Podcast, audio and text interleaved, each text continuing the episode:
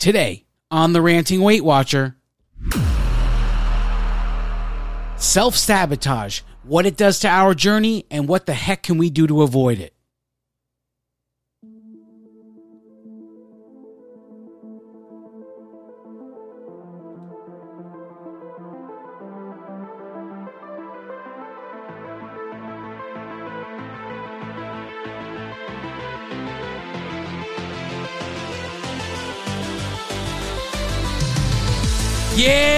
Friday. You have reached episode 16 of the Ranting Weight Watcher. I am your host, Donato Russo. I hope you enjoy the show today. I think I wrote a nice one. If this is your first time here and you enjoy the show, please like, share, comment, subscribe. If the podcast app you're listening to me on allows you to rate the show, please give a four star, five star rating, whatever's in your heart to give. Aren't you glad it's Friday? I know I am. We are uh, just a couple of weeks to Christmas here. Time flies, man. Time flies. It is. Uh, feels like I just finished decorating, and uh, now it, it feels like it's almost over already. I always go through this in my mind, you know. It's like you. I spend all this time. Hurry up! Hurry up and get decorated so that on Thanksgiving night you can unveil the Christmas decorations after the meal, and then Thanksgiving is over, you do the unveiling, and then it feels like the next month just flies by. And before you know it, it's December 26th. It's all over. The wrapping paper's in the garbage. Now it's time to take it all down. and I hate taking down Christmas decorations. I go through this mini depression when it's time to put it all away. But let's get into it. Journey updates. Okay. Guys, this was a good week for me. Uh, I lost four pounds this week. My total lost since January 2019 is 108.8. The total holiday pounds gain remaining to lose is 1.2 pounds. My total pounds to get to 277 is 9.8. For those of you who don't understand, you're new here. I have a goal, a small goal to get to 277 because that's the weight when I first started I was when I first started dating my wife. It's also the lowest weight I achieved after the gastric bypass surgery before I started gaining the weight back again. And I would like to get back there and then push beyond that. My pounds to get to the next WW milestone, which is minus 25. I'm sorry, minus 125 milestone, is 16.2 pounds. And finally, my major goal was to lose 200 pounds. The total remaining pounds to lose to get to 200 pounds lost is 91.2 pounds. So we just keep trucking along and that's all I can do, right? It is what we keep pushing for. And hopefully now next week I keep doing what I'm doing and next week the holiday gain will be gone and maybe a little more. So then I'll feel right back on track. Whenever I have a gain in the midst of my journey, it always feels like okay, now I'm underwater, right? And losing the gain just gets my head above water so I can breathe again and then to continue beyond it. So I'm still underwater, 1.2 pounds left, but I'll get there. I'll get there and hopefully a little more next Friday uh, next Saturday when I weigh in. Now on to today's topic, self-sabotage, how it affects our journey and what can we do to avoid it. In my analysis of self sabotage, how's it how it's affected me, I've come to the conclusion that there are two different kinds of self sabotage. And the first kind is going to be frustration based self sabotage. Now, it, there's a certain mindset where this occurs. If you are of what I call the weight loss mindset, now I had talked about this in, uh, in previous episodes. The weight loss mindset is someone in it's a results based mi- mindset. Okay, so as long as you're getting results, you're all in. All the chips are on the table. But the minute things get tough, you're ready to leave. You're ready to be done. Right? The idea going through the person's mind when they're in that frustration because they're not getting the results they think they deserve is you know what? Forget it all. I'm sitting here weighing, measuring, counting points, not eating the things I really want to eat, and it's still not going down. So, you know what? I'm going to eat whatever I want. That is the frustration based self sabotage. The other self sabotage is going to be success based.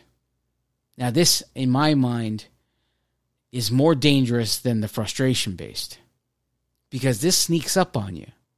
Success based is like, oh man, I'm doing pretty good here. So, what if I have an extra slice of pizza? So, what if I have that piece of chocolate cake that I know I don't have the points for? It's okay. We won't track it. We'll just eat it. It's not going to hurt anybody. You already lost so much weight. Take a look at you. You look great. This, this mindset is dangerous. Dangerous. We're going to talk a little bit more about these two mindsets. We're going to talk about how they have affected my journey, but we're going to do it after the break. So stick with me. We'll be right back. Hi, everyone. I'm Donato Russo, and I am the Ranting Weight Watcher. I would love it if we can connect on social media.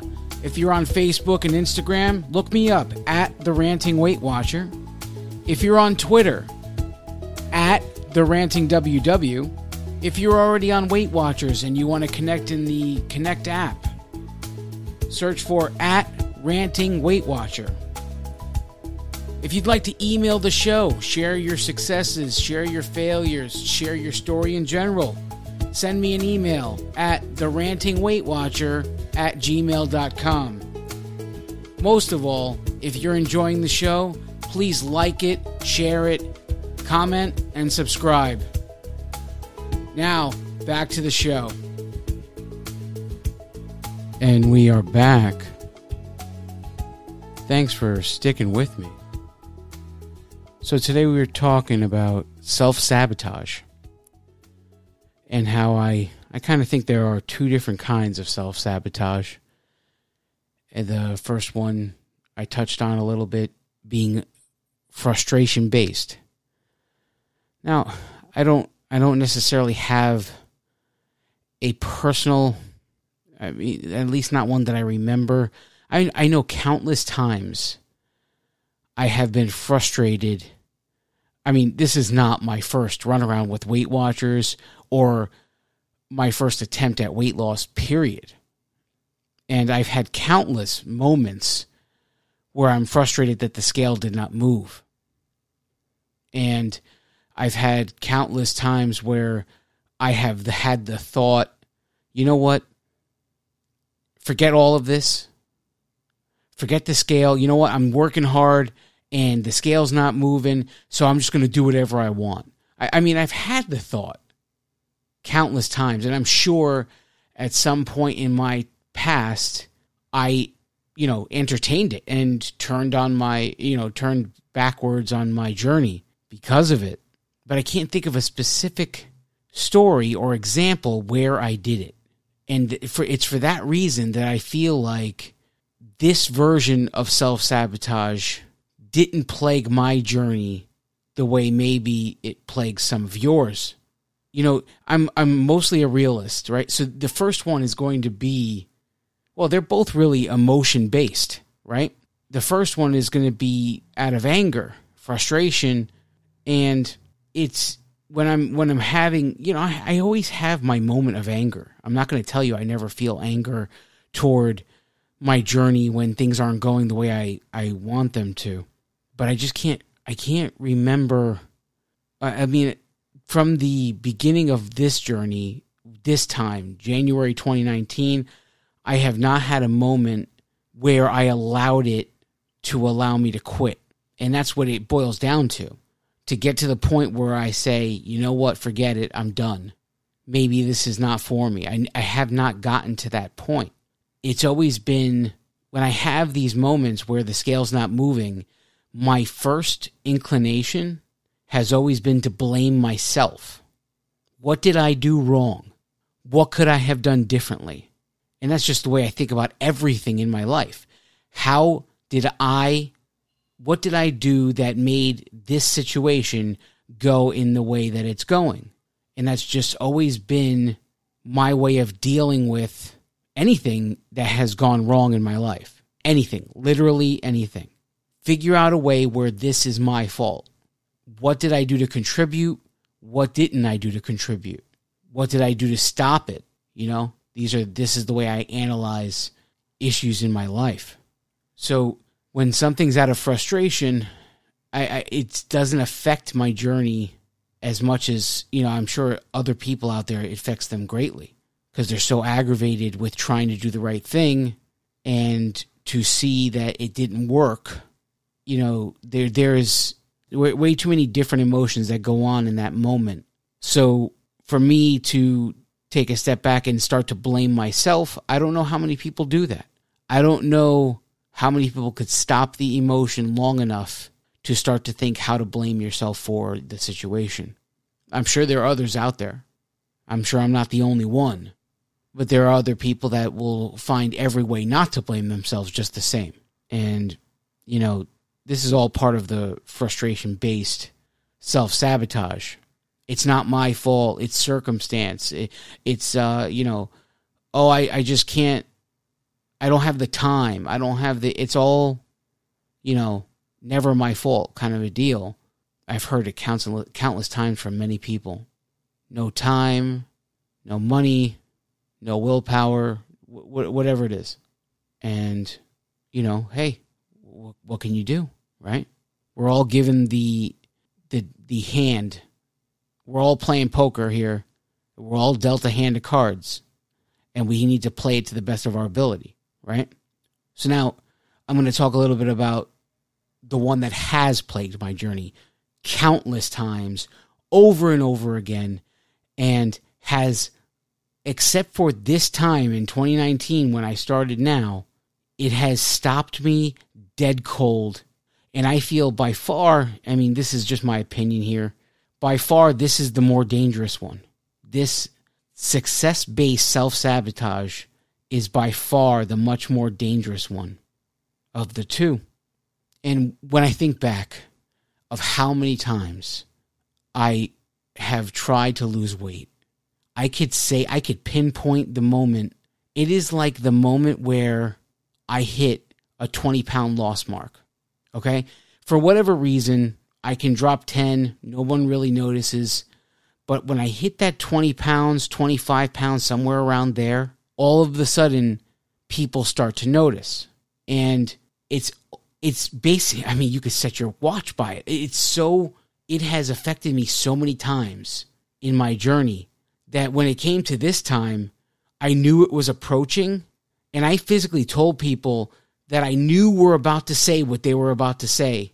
And I said, please, thank you, but don't just keep it to yourself. Please keep it to yourself. I cannot hear this right now. I had to come against hearing compliments. I had to come against it.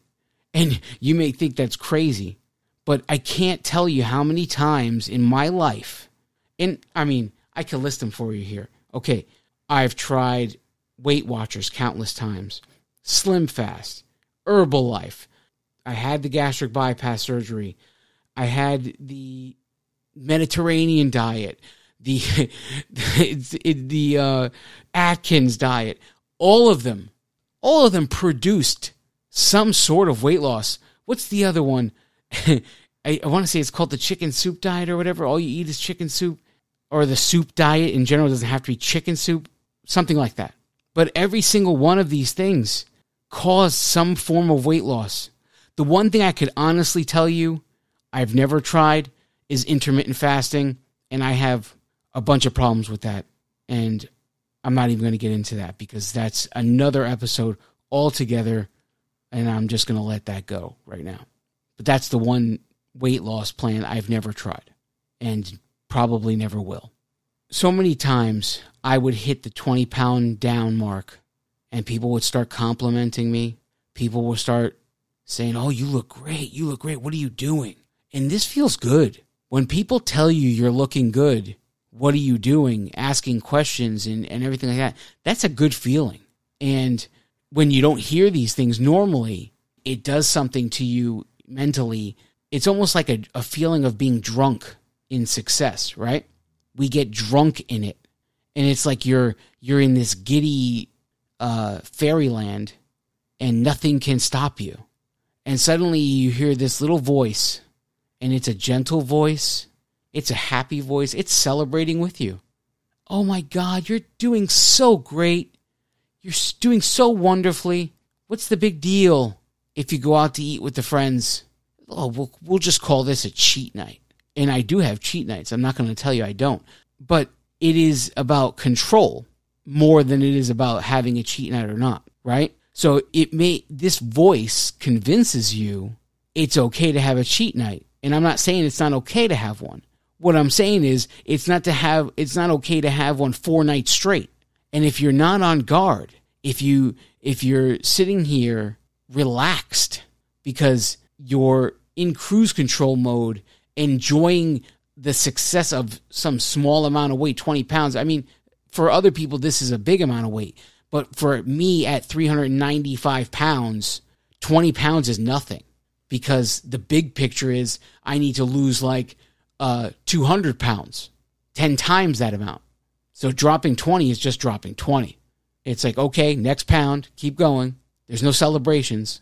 But I would hit that celebration mode. And I would say, oh, it's okay to have a cheat night. It's okay to go out with everybody. It's okay to eat whatever you want one night a week, and then it would get looser.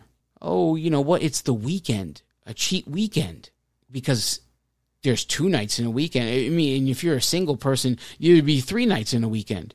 You go out to eat Friday, Saturday, and Sunday, right? I mean, and even if you're not single, you go out Friday and Saturday night and you eat, and then Sunday is, uh, oh, let's go to a sports bar and watch the football games basketball games, baseball games, whatever it is, there's something going on on a Sunday where to give you the opportunity not to. So now we went, we've gone from a seven day, seven days of clean eating, week after week after week, to drop 20 pounds.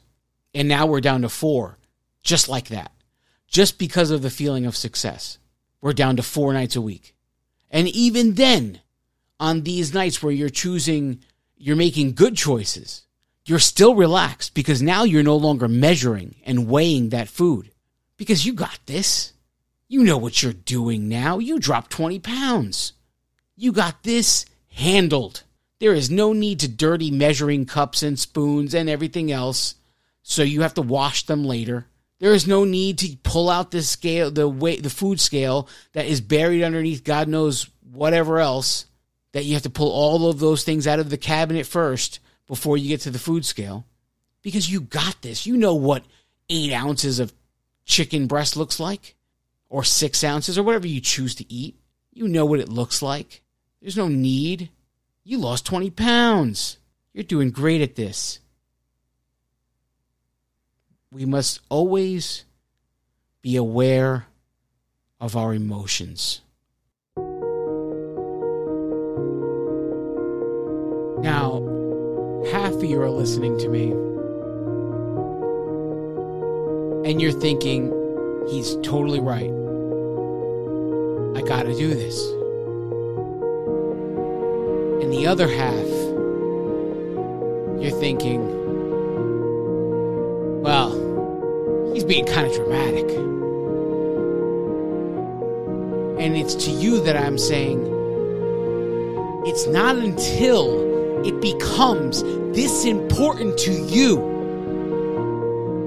It had to become this important to me to master these things, to turn my journey from a circle into a downward slope. Because the majority of us, unfortunately, our journeys have been a circle and they have been a circle way too long. Way too long. And the only way, the only way to break out of that circle and turn it into a downward slope for the first time in your life in this journey is to take it this seriously. Finally, grasp the emotional aspect of this journey and realize how important it is. It is more important to master your mind and your emotions than it is for you to exercise and eat, make the right choices. Because you can exercise and eat right all you want. If every time you have an emotional breakthrough where something goes crazy in your life, and you can't handle it and you pig out for five days, what does it matter what you did before that? What does it matter? Grasp your emotions, get serious, and turn your journey from the circle it has been your entire life finally into that downward slope.